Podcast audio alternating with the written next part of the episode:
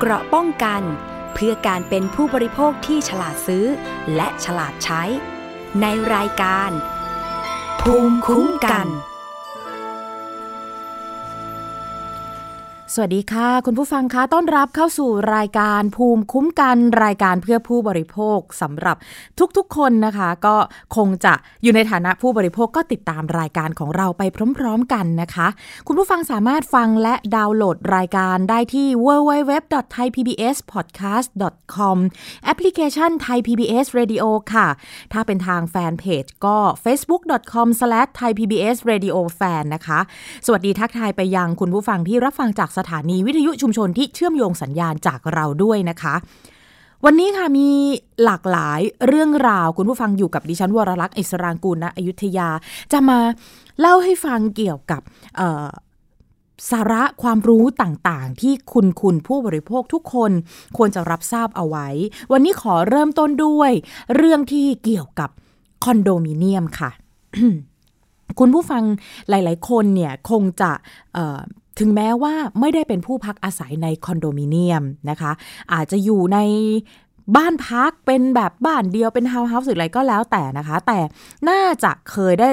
สัมผัสกับปัญหาที่ใกล้เคียงในลักษณะแบบนี้นะคะ รวมถึง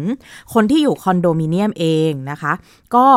ตอนก่อนที่จะไปซื้อเนี่ยนะคะก็จะต้องตรวจสอบต้องดูให้ดีก่อนนะคะ โดยเฉพาะอย่างยิ่งคนที่อยู่ในเเป็นคนในชุมชนที่กำลังจะมีโครงการคอนโดมิเนียมเนี่ย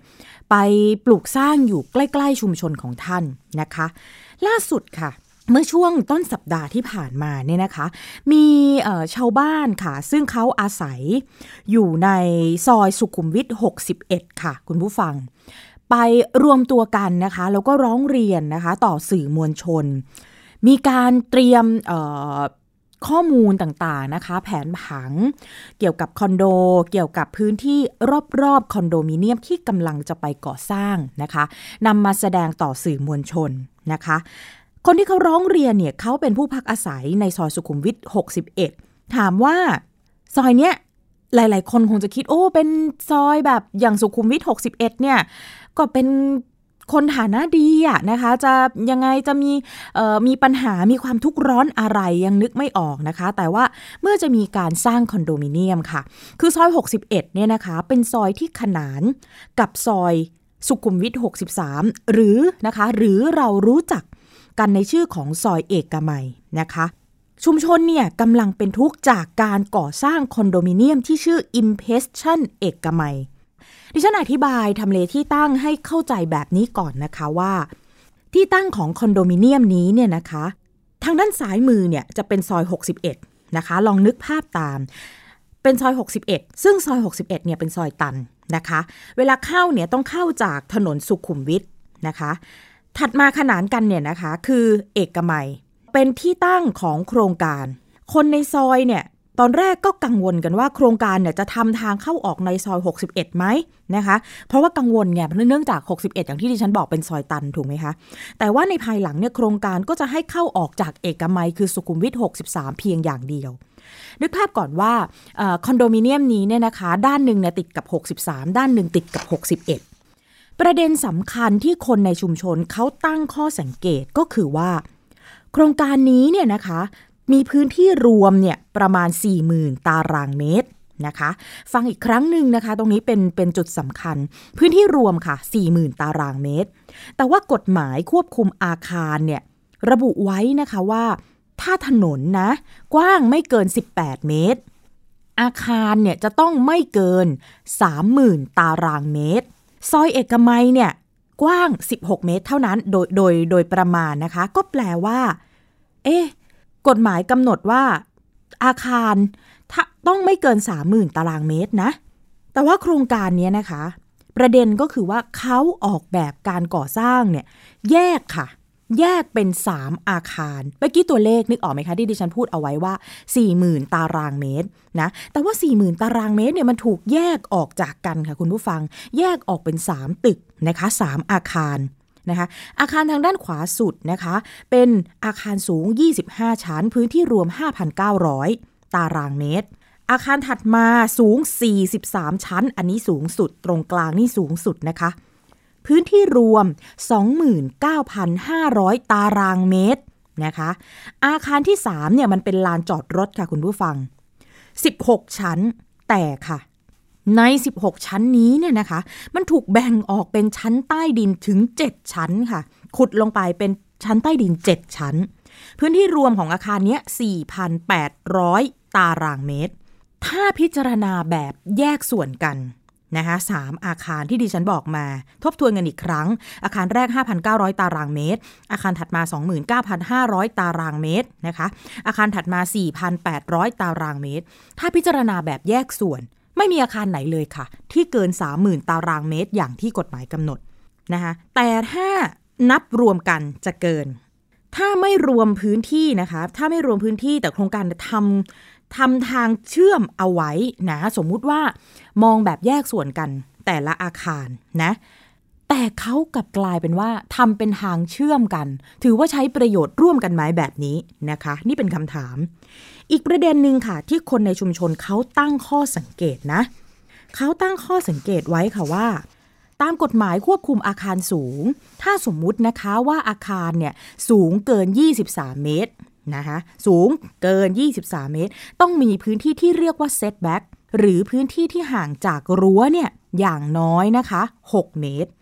ถามว่าทำไมต้องกำหนดแบบนี้นะคะกำหนดเอาไว้เพื่อค่ะ ในกรณีเกิดไฟไหม้ รถดับเพลิงเนี่ยจะต้องวิ่งได้ นี่คือการคำนวณจากรถดับเพลิงที่มีขนาดใหญ่สุด และต้องวิ่งสวนกันได้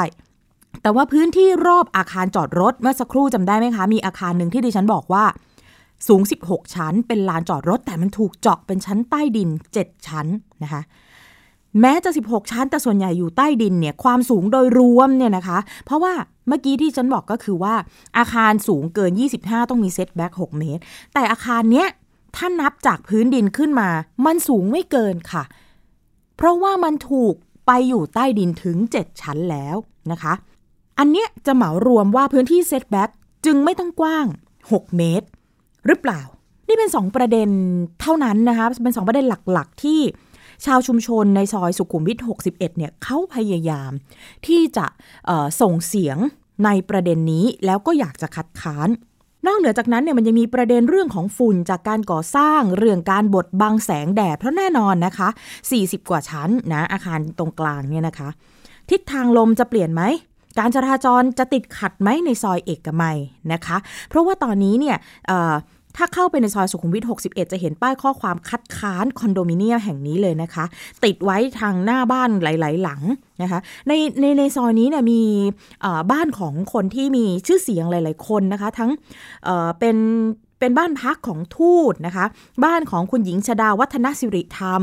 อดีตกรรมการผู้จัดการใหญ่ธนาคารไทยพาณิชย์นะคะ แล้วก็เป็นภรรยาของคุณภัยบุญวัฒนสิริธรรม อดีตรองนายกรัฐมนตรีนะคะ ปัจจุบันคุณภัยบุญเสียชีวิตแล้วนะคะ วันที่ร้องเรียนต่อสื่อมวลชนเนี่ยทางคุณหญิงชดา ก็นำทีมแถลงข่าว เรื่องนี้ด้วยตัวเอง ประเด็นข้อกังวลต่างๆ เหล่านี้รวมถึงลักษณะของการก่อสร้าง กลายเป็นข้อกังวลของชาวบ้านนะคะ มีเสียงสะท้อนถึงความกังวลต่างๆ เหล่านี้นะคะ จากตัวแทนชาวชุมชนสุขุมวิท 61 นะ ที่เขาร้องเรียนต่อสื่อมวลชนแล้วมาพูดคุยกับไทย PBS เมื่อวันก่อน ลองฟังมุมมองจากตัวแทนของชาวบ้านในซอยสุขุมวิท 61 ค่ะ มีหลายเรื่องนะคะแต่เรื่องที่หลักๆที่ที่ทางชาวบ้านนี่เป็นห่วงมากๆก็คืออผลกระทบต่างๆ ที่ตึกที่ใหญ่มวลใหญ่ขนาดนี้นะคะเพราะมีอยู่ 3 ตึก ตึกที่สูงที่สุดเนี่ย 43 ชั้น ไม่ทราบว่าคุณคิดออกไหม43 ชั้น มันเหมือนหน้าผาเลยแถวนั้นมียังไม่มีค่ะ คือเราอยู่ไกลจากจุดนี้ไกลจาก BTS ไปเกือบโลนึงนะคะเพราะฉะนั้นใครที่มาซื้อตรงนี้ก็ต้องขับรถแน่นอน คือเดินไม่ถึง BTS นะคะแล้วก็ขึ้นขึ้นตึกสูงมากๆ 43 ชั้น ส่วนมากเอกมัยนี่จะเป็นระหว่าง 20ถึง30ชั้นนี่นับว่าสูงมากๆแล้ว แต่ว่าบริบทของเมืองตรงนั้นที่เราอยู่กันเนี่ยนะคะในซอยเล็ก โดยเฉพาะเนี่ยเพราะเราเป็นซอยที่ไม่ถึง 10 เมตรเนี่ยก็จะเป็นบ้าน2อสชั้นเป็นส่วนมาก แล้วก็จะมีคอนโดที่ไม่เกิน 23 เมตร นะคะ อันนั้นเป็นกฎหมายสำหรับซอยเล็ก ห้ามเกิน 23เมตรคือ 7-8 ชั้น เพราะฉะนั้น 43 ชั้นเนี่ยคือ 5 เท่า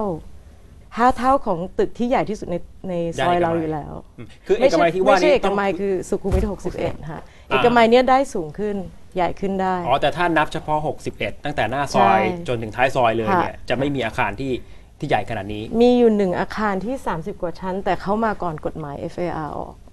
ก็เป็นตึช่วยไม่ได้กเก่าค่ะอันนี้เป็นตึกเก่าก็กฎหมายค่ะมันมาทีหลัง ผมผมย้อนไปดูภาพที่ตั้งของโครงการเมื่อสักครู่อีกนิดนึงนะครับ ที่เห็นตำแหน่ง A B C สีชมพูนะครับเนี่ยซ้ายมือเนี่ยคือสุขุมวิท 61 นะอะถ้าผมเห็นอย่างนี้ผมก็ตั้งคำถามง่ายๆครับ โครงการมันแหมแตะทางชุมชนซอย 61 นิดเดียวเอง คุณนภาพรทำทำไมถึงเดือดร้อนอะจริงๆ ก็อย่างที่คุณมารีนาพูดนะคะ เนื่องจากว่าซอยเราเนี่ยมันแค่สร้างได้แค่ 23 ชั้น ครับ พอถ้าเกิดว่ามีโครงการไหนโผล่ขึ้นมาแล้วบอกว่าจะสร้าง 43 ชั้น ชาวบ้านก็เริ่มตกใจว่าอ้าวทำไมสร้างได้ แล้วจริงๆ เปิดตัวโครงการเนี่ยเขาก็บอกว่าเขาเปิดด้วยเข้าออกเอกมัย แล้วก็สุขุมวิท 61 ด้วย แต่หลังจากการที่มีการคุยกันกับทางโครงการเขาก็บอกว่าโอเคเขาปิด ไม่ออกละ 61 เข้าไม่ได้ เข้าออกไม่ได้ทางเข้าออกไม่61ได้ 61 เพราะว่าจริง ๆ แล้วเนี่ยหน้าโครงการจริง ๆ เนี่ย9เมตรกว่าเองค่ะ ในซอยเรา ในซอยเรา 61 นะคะ 9 เมตรกว่า ซึ่งแถมเป็นทางแยกอีกด้วย ถ้าเกิดว่าเขาจะออกมาเนี่ยเราก็ยังมีความ เอ่อเคลือบแคลงใจว่าคุณออกได้จริงเหรอ ครับ ถ้าคุณจะออก 61อะอันแต่นี้ก็แต่อัประนเด็นี้นประเด็นเข้าออกซอย 61 ก็ตัดไป ตัดไปเขาก็ใช่ค่ะเขาก็เลิกแล้วก็ไปเข้าทางเอกมัยอย่างเดียว ใช่ค่ะ พอไม่เข้าจาก 61 ได้แล้วเนี่ยค่ะ ทำไมคนในซอยอย่างทิศถึงคิดว่าคอนโดนี้ยังเป็นปัญหาอยู่คุณคุณมารินา ค่ะ สิ่งแรกนะคะเขาบอกว่าเขาจะไม่เข้า แต่ว่าก็ไม่มีการันตีว่าจะไม่เข้าในอนาคตเขาบอกว่าระหว่างก่อสร้างเนี่ยเขาจะไม่เข้าใช่ไหมฮะ แต่ถ้าเกิดเขาขายยูนิตไปแล้วก็มีนิติขึ้นมา แล้วเปิดประตูเข้าซอยเรา มันก็ยังเป็นไปได้อยู่ อันนี้ไม่มีการันตีให้เรา เพราะฉะนั้นเราก็ไม่แน่ใจ เพราะมันมันมีส่วนที่อยู่ในซอยด้านบ้านเราเอ่อในซอยเรานะฮะแต่จริง ๆแล้วเนี่ยผลกระทบเนี่ยถ้าเราดูแค่ซอยเราอย่างเดียว มันจะเป็นการดูที่ไม่ครอบคลุมพอนะคะเพราะว่าคนที่อยู่ในซอย 61เนี่ยเหมือนคน ในละแวกนั้นระหว่างซอยทองหล่อกับซอยเอกมัย ทุกคนในในแอเรียเนี้ยครับ เขาจะใช้ซอยเอกมัยเป็นหลัก ที่จะไปทำงานที่จะไปซื้อของซอยเอกมัยเนี่ยตอนนี้เขาเรียกเป็นถนนแล้วแต่เราเรียกว่าซอย เพราะถ้าเป็นถนนมันควรจะทำให้กว้างขึ้นนี่มันมันไม่ได้กว้างขึ้นไม่ถึง 18 เมตรอะนะฮะคืออเราวิถีประชีวิตประจำวันเราเนี่ยต้องใช้ซอยเอกมัย ต้องใช้ซอยทองหล่อเพื่อจะไปเพชรบุรี เพื่อจะไปสุขุมวิทซึ่งตอนเนี้ยซอยเอกมัยมันติดมาก ๆอยู่แล้ว คือคุณก็เคยอาจจะ เอ่อเคยเจอมาครับแล้วนะฮะคือคนพวกเราอยู่ตรงนั้นเองก็ยังต้องระวังตัวว่าจะออกตอนไหนดีซอยเอกมัย เพราะฉะนั้นถ้าเกิดเขาจะเอามวลรถเข้ามาอีก 300 คันนะฮะเข้ามาในซอยเอกมัย แล้วตอนนี้ในซอยเอกมัยเนี่ยมี project ขึ้นอีก 4-5 project ที่ใหญ่แต่อาจจะไม่ใหญ่เท่าอันนี้นะคะแต่ก็ครับคือ 20-30 ชั้นอย่างเงี้ยคือตึกยักษ์เนี่ยเข้ามาอีก 4-5 project เนี่ยถ้ามันเข้ามา project ละ 300 คันเนี่ยซอยเอกมัยจะจะจะเคลื่อนเหรอคะก็จะกลายเป็นที่จอดรถไปเลยสิ อะถ้าอย่างนั้นผมผมชวนคุยในแง่กฎหมาย คือเรื่องการจราจรว่าถ้าจะไปทำให้มันมีปริมาณรถจำนวนมากเข้ามามันก็อาจจะพูดยากใช่ไหมเพราะว่าโอ้โหก็ก็คนก็ใช้รถกันหมด แล้วทุกคนก็มีสิทธิ์ที่จะไปอยู่ในคอนโดไหนนะครับค่ะเอ่อกฎหมายเขาบอกเอาไว้ว่าถ้าจะสร้างอาคารรวมอ่าที่มีพื้นที่ 30,000 ตารางเมตร ต้องมีด้านใดด้านหนึ่งของที่ดินนั้นยาวไม่เกิน 12 เมตร ลองดูภาพเมื่อสักครู่อีกทีนะครับที่ตั้งของโครงการเนี่ยนะครับ คือที่ดินที่ติดกับซอยเอกมัยเนี่ยสุขุมวิท 63 เนี่ยข้างหน้าเขาก็กว้าง ไม่น้อยกว่า 12 เมตร ถูกไหมอันนี้เขาไม่ผิดนะถูกต้องค่ะอะใช่ค่ะ และติดถนนสาธารณะที่มีเขตทางกว้างไม่น้อยกว่า 18 เมตร ยาวต่อเนื่องกันโดยตลอดไปเชื่อมกับถนนสาธารณะอื่นที่มีเขตทางกว้างไม่น้อยกว่า 18 เมตรเหมือนกันค่ะคือถ้าเขาเอาเกณฑ์ที่ว่าโครงการเขาติดซอยสุขุมวิท 63 คือเอกมัยเขาก็สามารถสร้างได้ และสามอาคารผมดูพื้นที่แล้ว อาคารแรก 4,000 กว่า อาคารที่ 2 คือตารางเมตรนะครับ อาคารที่ค่ะ2 29,000แล้วก็อาคาร A เนี่ยห้าพันเก้าใช่ไหมนะครับถ้าจำผมจำไม่ผิด ก็ไม่มีอาคารไหนเกิน30,000เลยครับฮะแต่กฎหมายเนี่ยเขาบอกว่าทุกชั้นของคือที่เขาเขียนคือพื้นที่ใช้สอยทุกชั้นรวมกันแล้วสามหมื่นตารางเมตร ถูกไหมฮะ ทุกชั้นก็คือทุกตึก ทุกชั้น ในไม่ความใช่เห็นของคุณการแยกมารินาคิดว่าต้องอันตีนี้ความคือกฎหมายว่ารวมทั้ง 3 อาคารเอาไว้ เพราะว่าไม่งั้นจะมีกฎหมายอันนี้ทำไมนะฮะ เพราะว่าไม่งั้นไม่งั้นคุณก็ซื้อที่มา แล้วคุณก็สามารถที่จะหาหน้ากว้างโอเค หน้ากว้าง 12 นี่มันก็เป็นไปได้อยู่แล้ว เพราะส่วนมากหน้ากว้างประมาณ 30 ใช่ไหมครัฮะบแถวนั้นเอ่อแล้วถ้าเกิดคุณแยกตึก 3 ตึก ตึกละ2999 แล้วคุณก็จะได้โปรเจกต์ที่แสนตารางเมตรเนี่ย ถนนเอกมัยรับไหวไหม คือทำไมถึงมีกฎหมายที่เอ่อที่พูดโดยตรงเกี่ยวกับความสัมพันธ์ของพื้นที่ใช้สอยการพัฒนากับระบบสาธารณูปโภค ขั้นพื้นฐาน ถนนท่ออะไรต่างๆ คือมันไม่ใช่แค่รถอย่างเดียวใช่ไหมคะเวลาโครงการมือหือมาอย่างนี้เข้ามาเนี่ยท่อท่อน้ำเสียท่อท่อน้ำฝนก็ต้องแชร์กันกับซอยครับคือถนนมันแค่เนี้ยเหมือนกับคุณมีถนนเล็ก คุณมีตึกยักษ์ถนนนี้มันก็รับไม่ไหว อันนี้มันกฎหมายนี้เขาทำเพื่อตรงเนี้ยนะคะครับในในความรู้สึกของประชาชนนะนะคะ ชาวบ้านแถวนั้นอ่านแล้วว่าเอ๊ะไม่งั้นจะมีกฎหมายนี้ทำไมไม่งั้น ถ้าคุณซื้อที่ใหญ่ ๆ ได้ คุณก็ทำไปเลยสี่แสนตารางเมตคุณรนภาพรคิดว่ายังไงเสริมประเด็นนี้หน่อยครับที่ก็แต่ละอาคารดูแล้วก็ไม่เกิน 30,000นะครับเราคิดว่าเป็นการเลี่ยงบาลีนิดนึงนะคะเคสนี้เพราะว่าเนื่องจากว่าถ้าดูเจตนารมณ์ของกฎหมายแล้วเนี่ยเราก็ควรจะมองว่า เขาควรจะต้องคิดพื้นที่รวมครับทั้ง 3 ตึก แล้วก็แล้วยิ่งไปกว่านั้นเนี่ยในกฎหมายยังบอกอีกว่าเอ่อถ้าเป็นพื้นที่รวมเกินกว่า 30,000 ตารางเมตรเนี่ยคุณจะต้องมีพื้นผิวถนน 6 เมตรทำไมถึงต้องมีพื้นผิวถนน 6 เมตร ก็เพราะว่าถ้าเกิดว่าเกิดไฟไหม้ รถดับเพลิงจะสามารถเข้ามาได้ แล้วทำไมเอ่อ สิ่งที่เราเห็นจากทางโครงการเนี่ยอะที่เดี๋ยอวอดูกอีแบกภาบพหนึ่งมันจะเป็นภาพที่เรามองตรงเข้าไปในมุมในมุมด้านได้ด้านหน้าค่ะเลยค่ะแล้วเขาก็จะทำเป็นอ่าพื้นที่ที่จะบอกว่าเนี่ยครับภาพนี้ครับค่ะอ่าพื้นที่ที่คุณนภาพรบอกก็คือพื้นที่โดยรอบของคใช่อนโดค่ะมันจะต้องห่างรั้วใช่อย่าค่ะงน้อยเนี่ยหกเมตร 6 เมตรถูกจุดค่ะไหนที่มีปัญหา จุดที่มีปัญหาคือตึกสุดท้ายคือตึกเล็ก ตึกเล็กอันสุดท้ายเนี่ยเป็นละเป็นตึกจอดรถครับ ถ้าเรามองว่ามันมี มีพื้นที่ทั้งหมดเนี่ยเกิน 30,000 มันควรจะ 6 เมตรโดยรอบของโครงการ ถ้าไฟไหม้ไปตรงไหน รถก็วนได้ แต่อันเนี้ยกลายเป็นว่ามีเฉพาะ 2 ตึกที่รถดับเพลิงสามารถวิ่งวนได้แค่ตึกสุดท้ายหน้าไม่กับได้ตึกตรงกลาง ใช่ค่ะ ตึกสุดท้ายเนี่ย ผมก็ไปดูในสเปคการก่อสร้างของเขาค่ะความสูง 16 ชั้น แต่ใน 16 ชั้นนี้มีอยู่ใต้ดินสัก7ถูกไหมครับค่ะแล้วก็สูงเหนือพื้นดินขึ้นมาแค่ 9 ค่ะค่ะเพราะฉะนั้นเขาก็จะทำความสูงจากพื้นเนี่ยนะจะกี่ชั้นไม่รู้แหละ ไม่เกิน 23 เมตรใช่พอไม่เกิน 23 เมตร ไอ้พื้นที่เซตแบ็กคือระยะห่างระหว่างรั้วเนี่ยก็ไม่ต้อง 6 เมตร ก็ได้ก็ทำ3เมตรได้ใช่เขาก็ทำถูกนี่ครับเขาก็เขาก็เท่าไหร่นะ 22.97 22.97เขาน้อยกว่าขาดไปสามเมตรสามเซนอืมอันนี้นี่ maximize สุด ๆ เลยนะฮะครับพื้นที่ใช้สอย เราเราก็เลยรู้สึกว่า อันนี้ก็น่ากลัวเพราะมันติดกับซอยเราพอดี ซอยเรามีโรงเรียนมีเด็กมีคนวิ่งไปวิ่งมาแถวนั้นมีโรงเรียนอนุบาล อันนี้คุณ setback มาแค่ 3 เมตร แล้วคุณขุดลงไป 28 เมตร แค่ตอนก่อสร้างก็เสียวแล้วค่ะแล้วถ้าเกิดมีอัคคีภัย รถดับเพลิงไม่สามารถวนรอบตึกนี้ได้เนี่ยค่ะแล้วเป็นมันเป็น auto parking คืออัตโนมัติเนี่ยนะคะซึ่งมันเป็นโครงสร้างเหล็กทั้งหมด แล้วก็มีการไฟเอ่อกลไกไฟฟ้าใช้อยู่แล้วก็ไม่ไม่ไม่ค่อยมีคนอยู่ เพราะมันครับเป็นเอ่ออัตโนมัตินี่ก็น่าจะมีปัญหาเรื่อง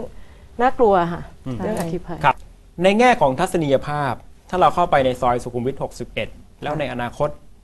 มันมีตึกที่จุดที่สูงที่สุดก็คือ 43 ชั้นลงมาเนี่ยในแง่ของผลกระทบกับคนที่อยู่ในซอยนี้คิดว่ามันจะเกิดอะไรขึ้นบ้าง เป็นผลผลกระทบมหาศาลนะนะฮะ ทั้งเรื่องบางแดด บางบ้านนี่ก็จะไม่ได้แดดเลย 365 วัน อืมคือที่ที่มีแดดมีท้องฟ้าก็จะไม่มีเลยเราทราบเราไปดูคำนวณทิศทางมาแล้วว่า อ๋อ อันนี้เขาส่งแบบมาให้เราดูเลยค่ะ ว่าหน้าตาเป็นยังไง แล้วก็มีการสตัดดี้เรื่องเหมือนกับเงา ว่ามันตรงไหนได้แดดบ้างไม่ได้แดดบ้างแต่บางบ้านก็โดนหนักมาก ซึ่งอันนั้นก็คงไม่ไม่รู้จะเยียวยายังไง เพราะมันเป็น permanent damage คือมันในระยะยาวนี้ก็คือ คุณก็ต้องอยู่แบบนั้นนะฮะซึ่งอันนั้นทัฟมากอันนี้คือบ้านที่อยู่ในซอยเอกมัยซอยหนึ่งโดยเฉพาะเป็นบ้านเล็ก ๆ ที่อยู่เหนือของโครงการครับเพราะเขาจะบังแดดตลอดเวลา ส่วนเอิ่มเรื่องลมเราก็ไม่แน่ใจ เพราะเขาก็ทำการศึกษาเรื่องลมออกมา แต่ว่าการศึกษามันไม่เคลียร์ไม่ไม่ลงเข้าไปในจุดว่า Impact มันคืออะไรกันแน่เรื่องลมอะนะฮะแล้วก็เรื่องจราจรเนี่ยก็มีเอิ่มที่ปรึกษาทางด้านจราจรทำออกมา บอกว่า ระดับความการจราจรของเอกมัยเนี่ยมัน E to F อยู่แล้ว คือแย่อยู่แล้ว มัน A คือดีสุด F นี่แย่สุด แล้วก็สุขุมวิทเนี่ยก็ F หตอมายนถึงเช้าเป็นวิตอนธีกาเย็รนประเมินการจราจรของใช่เขาเขาบอกมันแย่อยู่แล้ว เพราะฉะนั้นอันนี้มามันแย่อยู่แล้วมันก็แย่ไปอีกก็คือแย่มันแย่แย่กับเจอแย่ก็คือแย่ก็ก็คือสรุปว่าแย่แน่นอน แต่ว่าเราไม่รู้จะแย่ขนาดไหน แต่ว่าที่ที่ที่เรากลัวเนี่ยก็ก็น่าจะเป็นเรื่องที่ต้องเจอก่อสร้าง 4 ปี แล้วก็ มีมีฝุ่นควันมีผลมีผลตอนก่อสร้างแล้วหลังก่อสร้างก็คือในระยะยาวเนี่ยความเป็นจริง ๆ แล้วถ้ามีตึกยักษ์ขึ้นมาอย่างเงี้ยรอบๆบบ้านนั้น คนที่ไม่ได้แดด 365 วัน ถ้าเป็นคุณคุณก็คงขายที่ถูกไหมคะ ครับครับ มันก็จะขึ้นมาอีก นี่ก็คือเป็นเป็นวิธีที่ถ้าถ้าขึ้นหนึ่งตึกหนึ่งอาคารหนึ่งโครงการก็จะมีโครงการรอบๆ ขึ้นมาอีก มันก็เป็นการทำลายเอ่อชุมชนวิถีชีวิตที่เคยอยู่กันมาตรงนั้นด้วยนะครัคะ บ นั่นเป็นเสียงสะท้อนถึงข้อกังวลต่างๆนะคะ คงจะได้เห็นกันแล้วว่า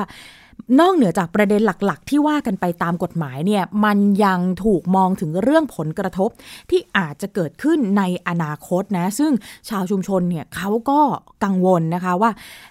ระยะยาวต่อไปเนี่ยเขาก็ไม่สามารถที่จะมั่นใจได้ใช่ไหมคะว่า เอ๊จะมีปัญหาอะไรเกิดขึ้นหรือไม่ที่เคยรับปากไว้ว่าจะไม่เข้าออกทางนี้จะเข้าออกไหม และจำนวนคนต่างๆ ที่เข้ามาจำนวนมากๆ หรือการก่อสร้างมันจะทำให้ชาวชุมชนเนี่ยสุดท้ายแล้วลำบากกันมาก แล้วตัดสินใจย้ายออกไปอยู่ที่อื่นแล้ว ขายบ้านขายที่ดิน โครงการคอนโดใหม่ๆ ก็เข้ามาจับจองอย่างนั้นหรือเปล่านะคะ นั่นเป็นข้อกังวล 28 พฤษภาคม คณะกรรมการ ผู้ชำนาญการพิจารณารายงานการประเมินผลกระทบ สิ่งแวดล้อมด้านอาคารนะคะของกรุงเทพมหานคร หรือคอชกจะพิจารณา EIA ของโครงการค่ะ ว่าผ่านหรือไม่จะอนุญาตให้ก่อสร้างหรือไม่ หลังจากเคยรับฟังข้อท้วงติงของคนในชุมชนไปแล้ว แล้วก็คอชกเนี่ยเขาให้โครงการไปแก้ไขแบบมาแล้ว แต่ชาวบ้านเนี่ยมองว่าแบบการก่อสร้างเนี่ยยังเหมือนเดิม ชาวบ้านเขาพูดถึงประเด็นที่เอ่อเขาพูดคุยแล้วก็ทำงานพยายามที่จะประสานกันกับทางคอชกด้วยนะคะ เดี๋ยวลองฟังประเด็นตรงนี้ดูนะคะว่าเอ่อการประสานที่ผ่านมาเป็นอย่างไรบ้างค่ะคชกก็ท่านก็การุณาชาวบ้านมาก ๆ เลยนะคะ วันครั้งแรกที่เราไปกันเนี่ยเราก็พี่มารินาก็ช่วยไป present ให้ แล้วคชกก็บอกว่าไม่อนุมัติอืมครั้งที่หนึ่งแล้วก็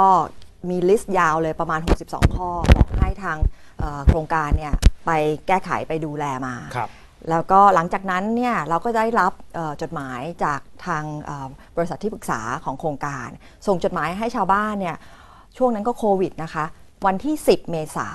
แล้วหลังจากนั้นก็คือ 25 เมษาเป็นวันเอ่อขีดเส้นว่าเราจะต้องยื่น เราก็คุยกันในกลุ่มเอ่อว่าเราก็จะยื่นจดหมายล่ะ แต่ว่าเราจะยื่นจดหมายเนี่ยในทำนองที่ว่าเราไม่เห็นด้วยคัดค้านอยู่ เพราะว่าจากสิ่งที่คุณแก้ไขเอ่อครั้งที่ 1 จนถึงครั้งที่2เนี่ยคุณไม่ได้แก้ไขในสาในสาระสำคัญที่เท่าไหร่เราท้วงเลไปยถูกต้อง ก็เลยเป็นที่มาว่าอันเนี้ยทางคอจกก็ครั้งที่ 2 ก็ยังกรุณาเราอยู่นะคะ ท่านก็ไม่ได้อนุมัติในครั้งที่ 2 แต่ว่าท่านก็บอกว่าโอเค ให้โครงการกลับไปไปดูแก้ไขครับแล้วก็กลับมาคุยกันใหม่อีกครั้งหนึ่งคือวันที่ 28 พฤษภาคม จริง ๆ แล้วไทย PBS ก็พยายามนะคะ ที่จะสอบถามไปที่บริษัท AHJ เอกมัยซึ่งเป็นเจ้าของโครงการเนาะขอคำอธิบายการก่อสร้าง ที่คนในชุมชนเนี่ยเขาตั้งข้อสังเกตเนาะแต่ว่าก็ยังไม่ได้รับการติดต่อกลับนะคะ ส่วนกรุงเทพมหานครเนี่ยที่รับผิดชอบเรื่องนี้เนี่ยคือจริง ๆ ก็ตอนก่อนหน้านี้เนี่ยทีมทีมงานได้ประสานงานไปเนี่ยจริง ๆ ก็มีมีการส่งต่อไปให้แต่ละส่วนงานที่บอกว่ารับผิดชอบ แต่สุดท้ายนี้เนี่ยหลาย ๆ คนก็ยังบอกว่ายังไม่ได้ทราบรายละเอียดนะคะ เพราะว่ายังไม่ได้ดำเนินการแบบ ทางทางโครงการเนี่ยนะคะ ยังไม่ได้เดินหน้ามากนักนะคะทำให้ตรงนี้เนี่ยข้อมูลก็ยังไม่ได้ชัดเจนออกมานะคะ แต่ว่ายังไงเนี่ยไทย PBS จะติดตามรายละเอียดนะคะของคณะกรรมการคอชกอีกทีหนึ่งนะคะว่าจะมีความเห็นอย่างไรบ้างนะคะ ประเด็นที่สำคัญค่ะคุณผู้ฟัง มันไม่ใช่แค่ผลกระทบของคนในซอยเนาะแต่ว่าถ้าสมมุติว่าการก่อสร้างแบบนี้ทำได้นะ เช่นการแบ่งอาคารไม่ให้พื้นที่มันเกิน แต่ว่ากลับไปสร้างทางเชื่อมแทนนะหรือว่าลดความสูงของอาคารโดยใช้วิธีขุดลึกลงไปชั้นใต้ดิน เพื่อให้พื้นที่เซตแบ็กเนี่ยมันไม่ต้องถึงก็ได้นะคะ มันเป็นมันจะกลายเป็นวิธีการสร้างคอนโดแบบเนี้ยในพื้นที่อื่นๆ ได้อีกหรือไม่อย่างไรนะคะ แล้ว ในส่วนของข้อกฎหมายต่างๆ ที่ดูแล้วเนี่ยถ้ามองกันอีกด้านหนึ่งนะ ถ้าสมมติแบบนี้แล้วแล้วตีความตามตามข้อกฎหมายแบบนี้จะถือว่าทางโครงการสามารถดำเนินการได้หรือเปล่า แบบนี้มันจะต้องไปพิจารณาตรงจุดไหนยังไง ถ้าในมุมของชาวบ้านเนี่ยอย่างอย่างที่ฟังเนี่ยคงจะนึกภาพออกว่า ชาวบ้านเขาก็มองว่ามันจะต้องเอาสามอาคารมาคิด จำนวนพื้นที่รวมกันสินะคะ เพราะฉะนั้นก็ถือว่าทำไม่ได้ เพราะมันเกิน 30,000ถูกไหมคะ แต่ในมุมของคอนโดเนี่ยเราเชื่อว่าถ้าเขาก่อสร้างแบบนี้เขาก็พยายามจะบอกว่าแต่ละอาคารมันไม่เกิน คือพยายามจะคิดแยกส่วน ตรงนี้จะมีประเด็นอะไรที่น่าตั้งข้อสังเกตในเชิงของข้อกฎหมาย และแนวโน้มจะเป็นอย่างไรนะคะ ในความเห็นของนักวิชาการนะคะ ฟังมุมมองค่ะจากรองศาสตราจารย์พนิษฐ์ผู้จินดา เป็นอาจารย์จากคณะสถาปัตยกรรมศาสตร์จุฬาลงกรณ์มหาวิทยาลัยนะคะ มองในมุมที่ชาวบ้านเขาตั้งข้อสังเกตแบบนี้ แล้วโครงการดำเนินการมาแบบนี้เนี่ยออพอจะมีประเด็นตรงไหนที่จะต้องคิดต่อร่วมกันได้บ้างนะคะ ลองฟังมุมมองจากอาจารย์ค่ะเคสนี้เนี่ยต้องเทียบกับคอนโดเอทัสในซอยร่วมฤดีนะครับอ่าที่ถูกศาลสั่งให้รื้อตั้งแต่ชั้นแปดขึ้นไป เวลาออกกฎหมายผังเมืองนะครับ ออกเป็นตัวผังเมืองรวมที่เป็นตัวผังสีเนี่ย หลักการของผังเมืองรวมในจะอยู่บนหลักการของเรื่องของสาธารณะสามตัว คือความปลอดภัยสาธารณะความเป็นอยู่ที่ดีสาธารณะและสิทธิอนามัยสาธารณะถ้าละเมิดตรงนี้เนี่ยจะไม่ทำการอนุญาตให้ ทีนี้ในเคสของคอนโดเอทัสที่เคยเคยที่เขาที่เขาเคยมีปัญหามันตรงนั้นเนี่ย สร้าง เป็นอาคารเกินสามหมื่นตารางเมตร และสูงเกินยี่สิบสามเมตรนะครับ ในซอยที่ตามกฎหมายผังเมืองบอกว่า จะสร้างเป็นอาคารขนาดใหญ่พิเศษหรือเป็นอาคารสูงได้ก็ต่อเมื่อ ติดเขตทางไม่น้อยกว่าสิบเมตรเคสของคอนโดเอทัสเนี่ย คือในซอยร่วมฤดีเนี่ย ในเอกสารของรัฐที่เป็นเอกสารทางที่เป็นเอกสารทางราชการเนี่ย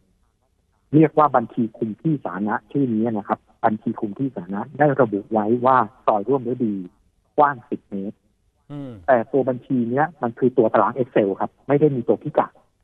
เป็นตัวตาราง Excel เลยว่าซอย A ซอย B ซอย D เนี่ยกว้างกี่เมตร และระบุไว้ว่าซอยร่วมฤดีเนี่ยกว้างสิบเมตร ดังนั้นกรุงเทพมหานครจึงออกใบอนุญาตสร้างอาคารได้ เพราะเอกสารของรัฐเนี่ยบอกไว้ว่าซอยร่วมดีกว้างกว้างสิบเมตร แต่พอถึงเวลาจริงๆแล้วเนี่ย ศาลตัดสินให้รื้อ เพราะศาลใช้วิธีสับกฎหมายนะครับ เรียกว่าเดินเผชิญสืบคือวัดจริง วัดจริงเนี่ยให้ฝ่ายโจทย์ชี้สิบจุด ให้ฝ่ายของคนที่เขาเป็นจำเลยชี้อีกสิบจุดแล้ววัดเลย ปรากฏว่ามีหลายจุดที่แคบกว่าสิบเมตร โดยไม่รู้ครับ ว่าฝั่งไหนบุกรุก คือกฎหมายเอ้ตามตัวของรัฐบอกไว้ชัดเจนว่าซอยเนี้ยกว้างกว้างสิบเมตร แต่ไม่รู้ครับว่าแคบกว่าสิบเมตรเนี่ยฝั่งไหนฝั่งซ้ายหรือฝั่งขวาที่บุกรุกตอบไม่ได้แล้ว ทีนี้ทำไมศาลถึงสั่งให้รื้อเพราะศาลบอกว่า เจตนารมณ์ของผังเมืองที่บอกว่าจะสร้างอาคารขนาดจะสร้างอาคารสูง หรืออาคารขนาดใหญ่พิเศษต้องติดเขตทางไม่แคบกว่าสิบเมตร เพราะรถดับเพลิงสองขนาดใหญ่ที่สุดสองคันจะวิ่งสวนกันได้หลักการวางอยู่บนหลักการความปลอดภัยสาธารณะจึงกำหนดไว้แบบนี้ ทีนี้พอมาดูเคสนี้บ้าง เคสเนี้ยคงไปศึกษาเค สของคอนโดเอทัสมา ในซอยเนี้ย ถ้าเห็นตัวแผนที่ที่ผมดูจากข่าวเมื่อเช้านี้จะเห็นหลายจุดที่แคบกว่าสิบเมตร ดังนั้นจึงเลี่ยงว่าไม่สร้างอาคารขนาดที่เกินสามหมื่นตารางเมตร เพราะถ้าเกินสามหมื่นตารางเมตรเมื่อไหร่จะต้องเจอว่าจะต้องติดเขตทางคือซอยนี้ต้องไม่แคบกว่าสิบเมตร นี้ก็เลยเลี่ยงบอกว่าจะสร้างอาคารที่ไม่เกินสามหมื่นตารางเมตรจำนวนสามอาคาร ทีนี้ สามอาคารเนี้ย ผมเดาว่า ขออนุญาตคนละครั้งและต่างเวลากันเพื่อให้ดูว่าไม่ได้สร้างพร้อมกันนะ แต่ว่าสิ่งที่จะต้องไปทำการพิสูจน์พิสูจน์กันเนี่ย ว่าอันเนี้ยเกินสามหมื่นตารางเมตรไหมก็ต้องไปพิสูจน์ว่าอาคารเนี้ยสามอาคารเนี้ย ถูกใช้หรือมีเจตนารมณ์ของการใช้อย่างเป็นอาคารเดียวกันหรือเปล่า เช่น ใช้สระว่ายน้ำร่วมกัน ใช้ที่จอดรถร่วมกัน ใช้ห้องเครื่องแอร์เครื่องไฟฟ้า อยู่ในตึกเดียวตึกใดตึกหนึ่งและแจกไปทั้งสามตึก หรือมีเจตนารมณ์ที่จะทำการขายหรือใช้งานอย่างเป็นอาคารเดียวกัน หรือเป็นโครงการเดียวกัน แบบนี้ศาลอาจจะนะครับ ผมใช้คำว่าอาจจะตัดสินได้ว่าเจตนารมณ์ของอาคารหรือของโครงการเนี้ต้องการใช้ร่วมกันไม่ได้แยกอาคารอย่างที่ขออนุญาต ผมจะเล่าให้ฟังว่ากฎหมายควบคุมอาคารเนี่ย จะบอกไว้ว่า พื้นที่อาคารกี่ตารางเมตร ต้องการที่จะรถหนึ่งคัน ตัวอย่างเช่น บอกว่าถ้าเป็นพื้นที่พาณิชยกรรมตึกตึกที่เป็นค้าขายเนี่ย ตัวอาคารที่เป็นตัวพื้นที่พาณิชยกรรมเนี่ยสามสิบตารางเมตรต้องการที่จะรถหนึ่งคัน เพราะฉะนั้นพื้นที่เท่าไหร่ก็เอาสามสิบเนี่ยหารไปเรื่อยๆ ต้องการที่จะรถเท่าเท่านั้น เพราะฉะนั้นกฎหมายได้กำหนดว่าจำนวนที่จอดรถที่น้อยที่สุดที่อาคารหลังเนี้ย จะต้องมีเนี่ยไม่น้อยกว่ากี่คันตามขนาดพื้นที่ อันนี้คือกฎหมาย ถ้าสร้างตามนั้นก็โดยหลักก็ไม่ขัดกับกฎหมายแต่ EIA เคยมีแล้วครับ เคยมีเคสนี้แล้ว ก็คือเคยมีเคสว่าไม่อนุญาต ไม่อนุญาตจากอะไร ไม่อนุญาตเนื่องจากชาวบ้านร้องว่าต่อให้สร้างตามกฎหมายแล้วคืออืมสิ่งที่ตัวคอนโดเนี้ยยื่นขอในการก่อสร้างเนี่ย พื้นที่จอดรถถูกต้องตามกฎหมายนะครับ จากพื้นที่หารมาแล้วเนี่ย ไม่น้อยกว่าที่กฎหมายกำหนดถูกตามกฎหมายทุกอย่าง แต่คำร้องของผู้มีส่วนได้ส่วนเสียโดยรอบเนี่ยบอกว่าคอนโดเนี้ยเป็นคอนโดหรูราคาแพงครับเจ้าของคอนโดเนี่ยต้องใช้รถอยู่แล้ว ยังไงที่จอดรถเนี่ย ที่บอกว่ากี่ตารางเมตร ต้องการหนึ่งคันเนี่ย มันไม่พอกับตัวจำนวนห้อง ไม่พอกับจำนวนรถที่จะมี และต้องมาจอดขวางกันในซอยแน่นอน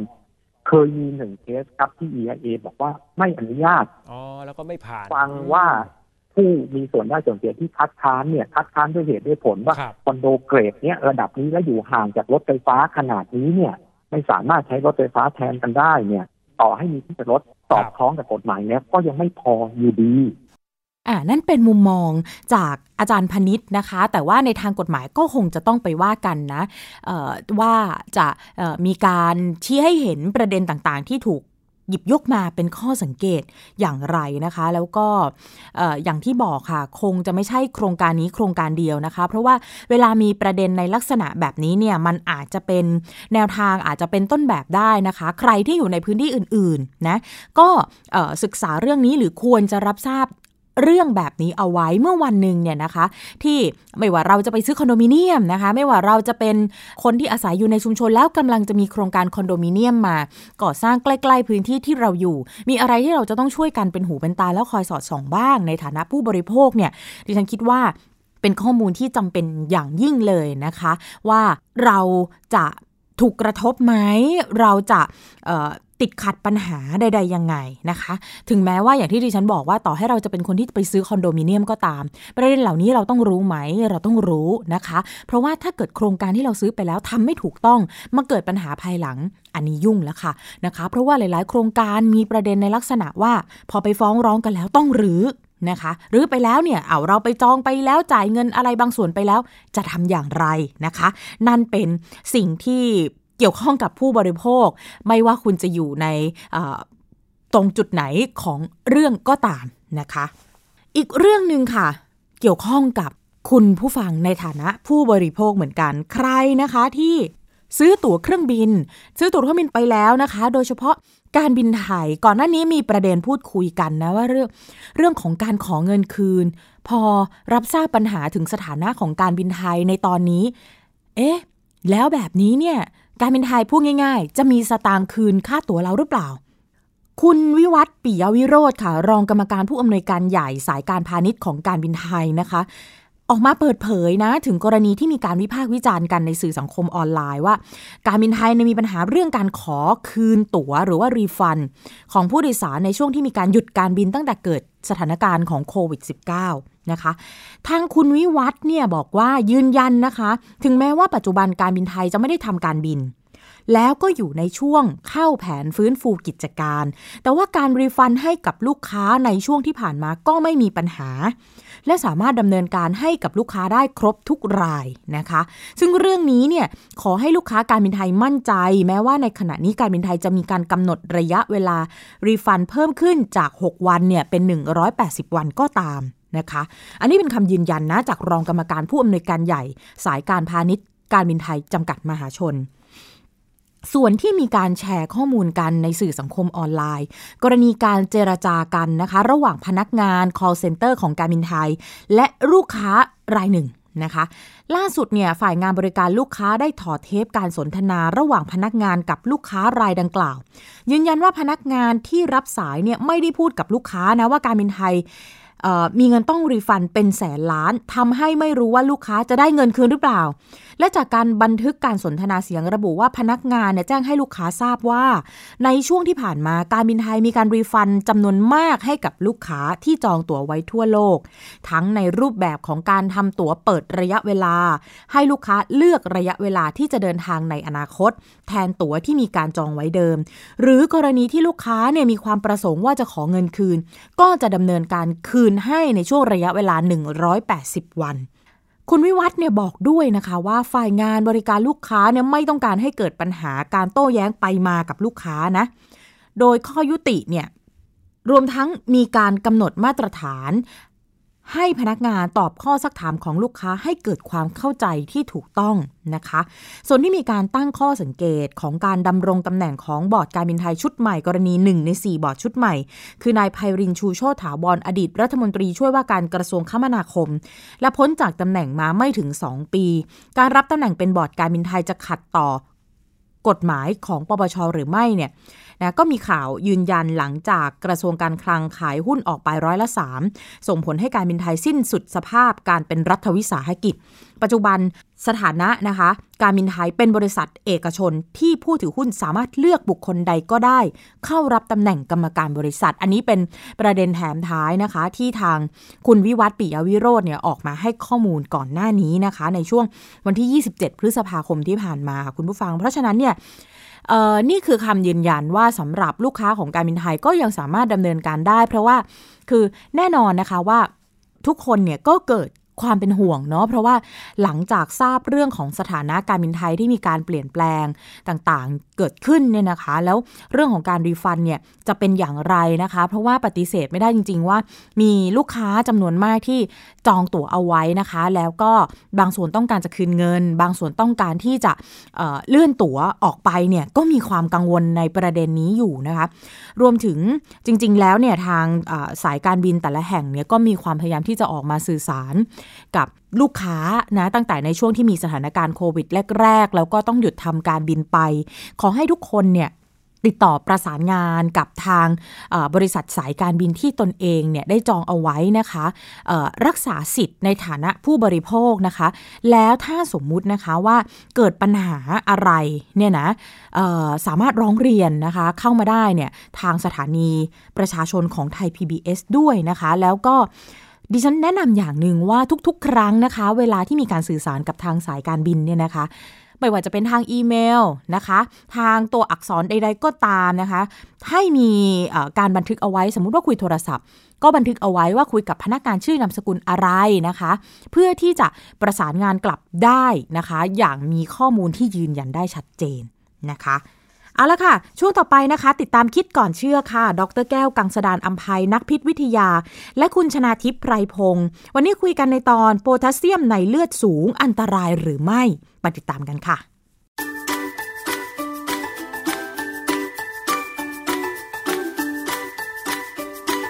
ช่วงคิดก่อนเชื่อ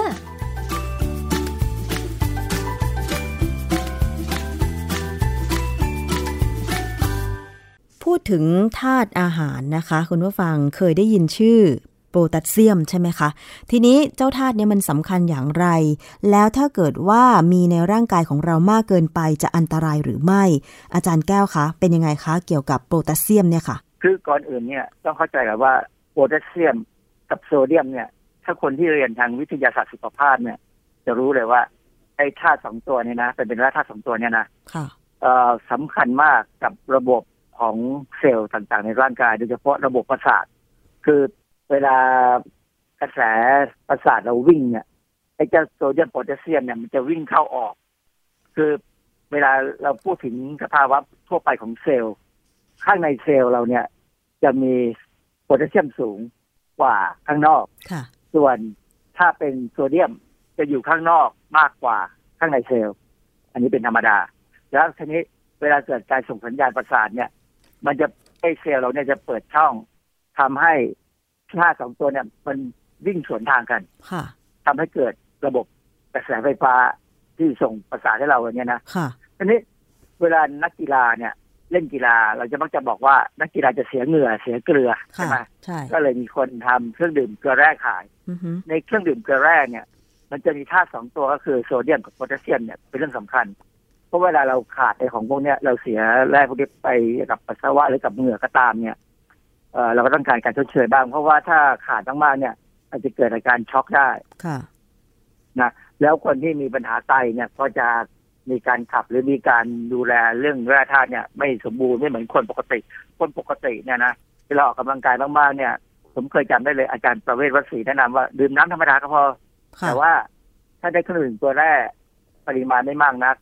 มันก็ก็ดีขึ้น เพราะมันได้น้ำตาลด้วยอืมภาวะโพแทสเซียมในเลือดมากเกินปกติเนี่ย ภาษาทางแพทย์เขาใช้คำว่า hyperkalemia ภาวะเนี่ยมันมีอันตรายไหมคือเมื่อก่อนนี่ผมก็ไม่เคยสนใจนะ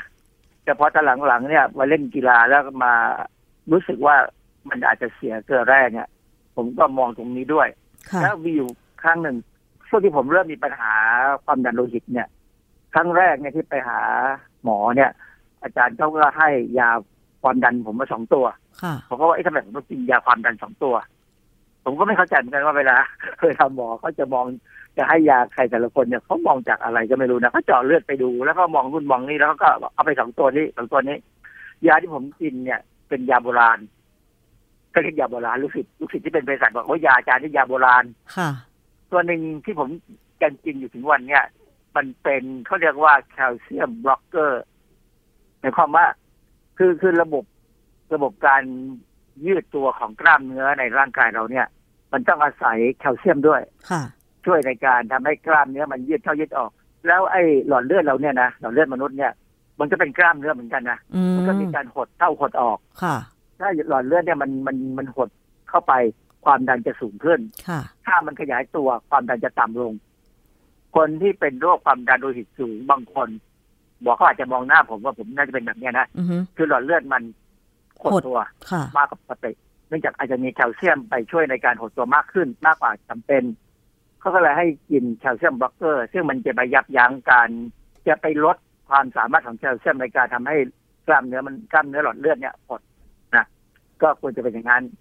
และอีกตัวหนึ่งที่ผมเคยกินก็คือเขาเรียกว่า ACE inhibitor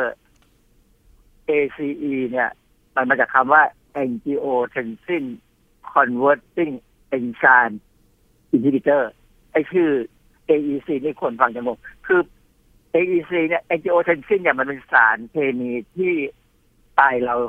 จะหลั่งออกมาค่ะเพื่อที่ขึ้นเมื่อหลั่งออกมาตอนแรกเนี่ยมันจะยังไม่ทำงาน จะต้องมีเอนไซม์ตัวหนึ่ง ไปเปลี่ยนมันให้มันออกฤทธิ์ค่ะมันจะเป็นตัวที่ทำให้หลอดเลือดเราหด เป็นตัวปรับความดันของเลือดเราอะค่ะจริงๆเนี่ยหน้าที่เขาเขาปกติเขาจะดีคือปรับความดัน แต่ทีนี้คนบางคนอย่างคนที่สูงอายุแล้วเนี่ยไอ้ระบบการปรับความการหดตัวของเส้นเลือดเนี่ย มันจะเริ่มจะแย่ค่ะเพราะฉะนั้นบางทีมันมักจะปรับทำให้หดตัวมากกว่าปกติอืมยาตัวที่ผมกินเนี่ยเป็น ACE inhibitor มันจะไปยับยั้งเอนไซม์ที่จะทำให้ไอตัว angiotensin ทำงาน สรุปแล้ว ยาตัวนี้ก็คือไปทำให้กล้ามกล้ามเนื้อที่หลอดเลือดป็นหลอดเลือดเนี่ยหดตัวน้อยลงเหมือนกันอ๋อคือยาสองตัวที่ผมกินสองตัวเนี่ยค่ะมัจะช่วยเป็นเสริมทำงานค่ะ แต่ประเด็นปัญหาคือว่าตอนแรกผมก็ไม่เข้าใจว่าทำไมอาจารย์ที่สัญญาผมเนี่ยที่ดูแล เรื่องนี้ให้ผมเนี่ยจะพยายามสั่งให้ผม ไปตรวจอัลตราซาวด์ไตกับกระเพาะปัสสาวะอยู่ประจำบ่อยมากเลยแล้วผมเบื่อมากเลยไอ้การทำอัลตราซาวด์กับกระเพาะปัสสาวะเนี่ย เพราะว่าเราต้องไปกินน้ำให้ปวดท้องฉี่ค่ะมากๆก็ถึงจะทำได้ แล้วบางทีเราปวดท้องฉี่แล้ว แต่หมอยังไม่ลงมาดูให้เราอย่างเงี้ยหมอค่ะไตโดยเฉพาะหมอที่ทำอัลตราซาวด์โดยตรงบางทีเขาติดอยู่ข้างบนเนี่ยนี่ผมทรมานมากสุดท้าย ออกมากี่ทีมันก็ปกติ อะสามสี่ทีอาจารย์ก็เลยบอกอะเลิกทำไม่ต้องทำ แต่อีกอันหนึงที่ต้องทำประจำคือทำไอ้ EKG คือการตรวจวัดคลื่นหัวใจค่ะผมก็สงสัยเอ๊ะทำไมผมต้องทำการตรวจวัดคลื่นหัวใจ ทุกครั้งที่ไปพบ ไม่ใช่ว่าแค่ปีละครั้ง กลายเป็นว่าพบปีละสองครั้งก็ต้องทำสองครั้ง ก็มารู้ทีหลังว่าไอ้ยาที่เป็น ACE inhibitor ที่ผมกินเนี่ยมันเป็นตัวทำให้โพแทสเซียมในเลือดสูง อืมมันมีผลข้างเคียงทางโพแทสเซียมในเลือดสูง คือโพแทสเซียมในเลือดถ้าสูงมากเกินไปเนี่ยค่ะหัวใจจะเต้นผิดจังหวะอ๋ออาจารย์ก็เลยส่งให้ผมพยายามก็สั่งให้ผมดูตรวจคลื่นหัวใจ ซึ่งตรวจมาตลอดก็ไม่มีปัญหาค่ะหลังๆก็เลยชะลอไป แต่ว่าก็มีอยู่ครั้งหนึ่ง อาจารย์ก็ส่งให้ผมไปหาหมอโรคไตหมอหมอโรคไตก็ดู ก็ดูผลเลือดผลอะไร ก็บอก ผมกินผลไม้มากเกินไป ค่ะเพราะโพแทสเซียมสูงอ๋อเหรอคะหมอ ผมบอกหมอผมไม่กินมากเกินไปแล้วผมกินพอประประมาณ เพราะว่าถ้ากินมากไปผมก็จะถ่ายท้องอือฮึเข้าใจว่ามันคงมีอะไรสักอย่างหนึ่งในยานี่แหละค่ะ แต่หมอโรคไตเขาไม่รู้ตรงนี้เพราะเขาไม่ได้ดูตรงนี้อ๋อฉะนั้นที่หมอโรคไตก็ควรจะรู้เรื่องเกี่ยวกับยาลดความดันนะค่ะ คือบางทีมันไม่เหมือนคนที่เป็นคนสั่งยานะค่ะเพราะผมไปบอกอาจารย์ที่สั่งยาความดันให้ผมปั๊บว่าหมอโรคไตบอกว่าผมกินผลไม้เกิน เพราะว่าโพแทสเซียมสูงอาจารย์ก็ ยกเลิกให้ผมกินยาแค่ตัวเดียวพอ ซึ่งมันก็เหมือนเดิมก็คือว่าก็ความดันก็คุมได้อยู่นะฮะแต่โพแทสเซียมก็ต่ำลงใช่ไหมคะ ก็ผมก็ไม่รู้ว่าต่ำไม่ต่ำไหมก็ว่าตอนนี้ผมหมอที่ดูแลผมอะท่านเกษียณแล้ว ก็ส่งต่อให้ผมไปหาหมออีกท่านหนึ่งอะไรเงี้ยหมอก็ดูก็ไม่เห็นพูดอะไร ผมก็เฉยๆก็ไม่ไม่พูดก็ไม่พูดนะแต่ครั้นี้ผมเคยคุยกับอาจารย์ท่านแรกเนี่ยเพราะว่าความจริงก็พอใจสนิทกันนะนะก็ถามบอกว่า เออ คนที่เป็นโรคไตหรือมีปัญหา คนที่เป็นโรคไตที่เขาสั่งห้ามห้ามห้ามกินเค็มใช่ไหมค่ะ ก็จะมีเอ่อคนผลิตเขาเรียกว่าน้ำปลา low sodium ใช่เคยได้ยินไหมเคยดิฉันซื้อมากินด้วย เออไอ้ low sodium เนี่ยที่ผมก็รู้เพราะว่าคนที่ทำมากันอยู่ใกล้ๆกันนั่นแหละไม่ได้ไม่ไม่ได้ไกลกันห่างกันเลยในอยู่ในที่ทำงานสถาบันของผมนี่แหละอ้าวเหรอคะก็ใช้โพแทสเซียมคลอไรด์แทนโซเดียมบางส่วนโซเดียมคลอไรด์ค่ะซึ่งมันก็ทำให้ร่างกายได้ โซเดียมน้อยลงค่ะ แต่จริงๆโพแทสเซียมมันสูงขึ้นนะอ้าวเหรอ แล้วอะมันใช้โพแทสเซียมคลอไรด์แล้วอย่างนี้เราจะตรวจวัดได้ยังไงว่าอย่างดิฉันเนี่ย โซเดียมอาจจะน้อยลงแต่โพแทสเซียมจะเพิ่มสูงขึ้นไหมคือจริง ๆ เนี่ย คนที่กินพวกเนี้ยคนจะต้องเจาะเลือดและต้องเช็คไอ้โพแทสเซียมด้วยคืออุ๊ยถ้าต้องบอกให้หมอรู้ว่าเรากินไอ้ตัวนี้อยู่อ๋อเหรอกินน้ำปลา low sodium ค่ะ หมอคงสั่งตรวจโพแทสเซียมเลยแหละนะอืมเพราะว่า ถ้าโพแทสเซียมสูงเกินไปเนี่ยหัวใจจะเต้นผิดจังหวะเหมือนกัน แล้วอาการอื่นล่ะคะอ่าอะไรนะฮะอาการอื่นถ้าเกิดว่ามีโพแทสเซียมในเลือดมากเกินไปล่ะอ๋อคะอาการมันเนี่ยถ้ามันมีโพแทสเซียมมากเกินไปมันจะเหนื่อยเหนื่อยจะง่ายเหนื่อยจะชาแป๊บๆตามตัวคลื่นไส้อาเจียน หายใจไม่สะดวกเจ็บหน้าอกใจสั่นอืมอะไรอย่างเงี้ยนะยังไม่มีปัญหาเกี่ยวกับหัวใจให้เห็น ยังไม่มีจ้ะสำหรับดิฉันยัยังงไม่ไม่มีมี โดยถ้าพวกนี้ยังไม่มียังก็ยังยังไม่มีปัญหาอะไรเท่าไหร่แต่ว่า อาจารย์ที่ ที่ท่านกังวลเกี่ยวกับโพแทสเซียมของหัวใจผมเนี่ยอาจารย์บอกว่าจริงๆเนี่ยถ้าใครมีปัญหาไตอย่างของผมเนี่ยอาจารย์กังวลเรื่องไตไงว่าไตผมเสื่อม เพราะว่าอืมค่าเคโตนินสูงค่ะ สูงกว่าคนปกติทั่วไปเหตุผลที่ผมมารู้กันทีหลังก็คือว่า ผมออกกำลังกายและเครียดนินจะสูง ค่ะคือไตเรามันก็เสื่อมตามธรรมชาติแล้วมันก็ขับออกไปช้า เพราะฉะนั้นถ้าเราจะไปตรวจเลือดเดี๋ยวที่ผมเวลาผมจะไปตรวจเลือดเนี่ยนะค่ะก็จะไปตรวจสุขภาพเนี่ย ผมจะเลิกออกกำลังกายสักสามสี่วัน อ๋อ ตกแต่งผลเลือดว่าอย่างนั้น ไม่ใช่ถึงจบแต่งหรอกเพื่อให้เครียดนินไม่สูงมันไม่สูงผิดปกติ อ๋อค่ะ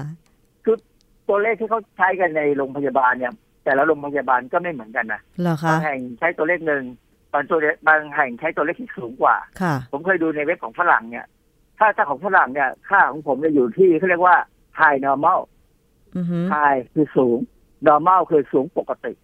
นะ เพราะฉะนั้นผมก็ถึงไม่ทันกังวลเท่าไหร่ ยิ่งพอมารู้ว่าออกกำลังกายแล้วเครียตินินมันจะสูง เพราะว่ามันมีการใช้เครียตินินฟอสเฟตจากกล้ามเนื้อเนี่ยcreatinine phosphate เนี่ยเป็นตัวให้พลังงานสูง เพราะฉะนั้นพอมันแตกตัวเอาฟอสเฟตออกไป creatinine ที่เหลือมันก็มาอยู่ในเลือดค่ะร่างกายก็เอาไปใช้คือใหม่ได้บ้าง ที่เหลือก็ขับทิ้งแล้วก็ก็ผลิตใหม่แล้วคือ คือร่างกายต้องต้องจัดการมันออกนะอยู่มากไม่ได้ค่ะดังนั้นเนี่ยเวลาเรา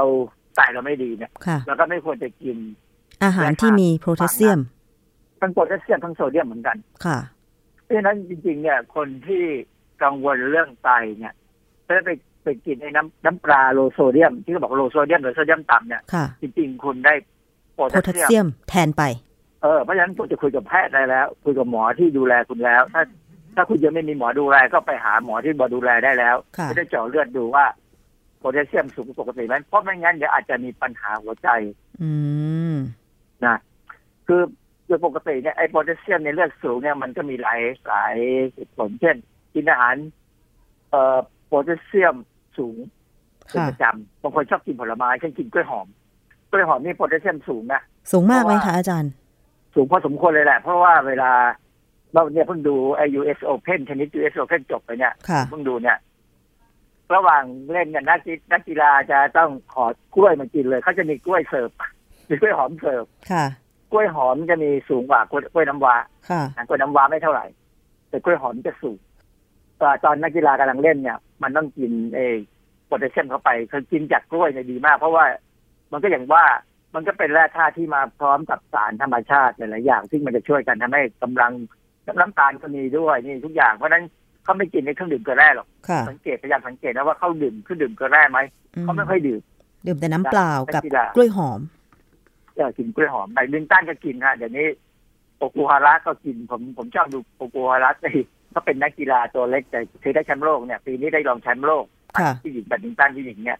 ก็ปอกกล้วยหอมมากินเหมือนกัน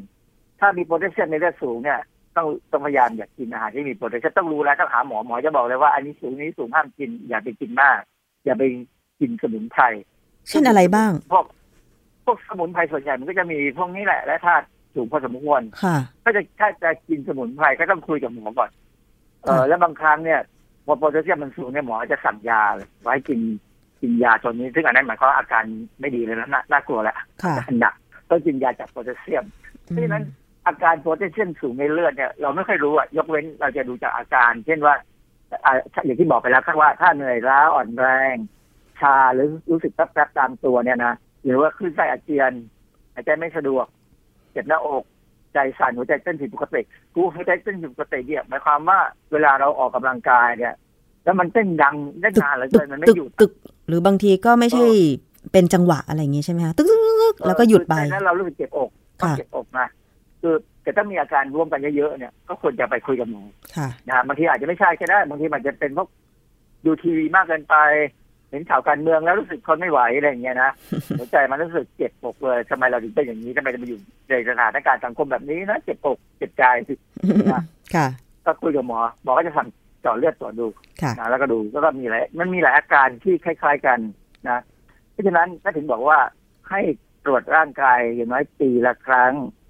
แต่อย่างของผมเนี่ยผมคนที่เป็นข้าราชการเนี่ยนะจะต้องตรวจทุกหกเดือนอืมปีละสองครั้งรู้ไหมค่ะ ไม่ใช่ว่าเพราะข้าราชการนี่อ่อนแอกว่าคนอื่นทำไมแต่คะเพราะว่าเวลาเราเบิก เวลาเราเบิกตรงเนี่ย คือค่ายาเนี่ยเขาให้เบิกได้หกเดือน หมอไม่สามารถสั่งยาหนึ่งปีได้เลยทั้งที่ความจริงหมอบอกว่า อาจารย์ถึงต้องมาบอกหกทุกหกเดือนเลยมาปีละครั้งก็ได้ค่ะแต่บังเอิญไม่สามารถสั่งยาได้เกินหกเดือน ก็เลยต้องมาสองครั้งค่ะ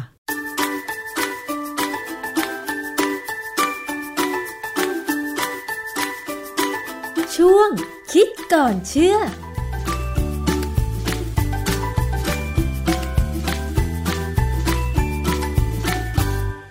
ขอบคุณดรแก้วนะคะ กับคุณชนาทิพย์ด้วยนะคะ ในช่วงคิดก่อนเชื่อค่ะ วันนี้หมดเวลาแล้วนะคะสำหรับรายการภูมิคุ้มกันรายการเพื่อคุณคุณผู้บริโภคทุก ๆ คน พบกันใหม่สัปดาห์หน้านะคะ ลาไปก่อนสวัสดีค่ะ ติดตามรับฟังรายการย้อนหลังได้ที่เว็บไซต์และแอปพลิเคชันไทย PBS Radio ไทย PBS ดิจิทัล Radio วิทยุข่าวสารสาระ เพื่อสาธารณะและสังคม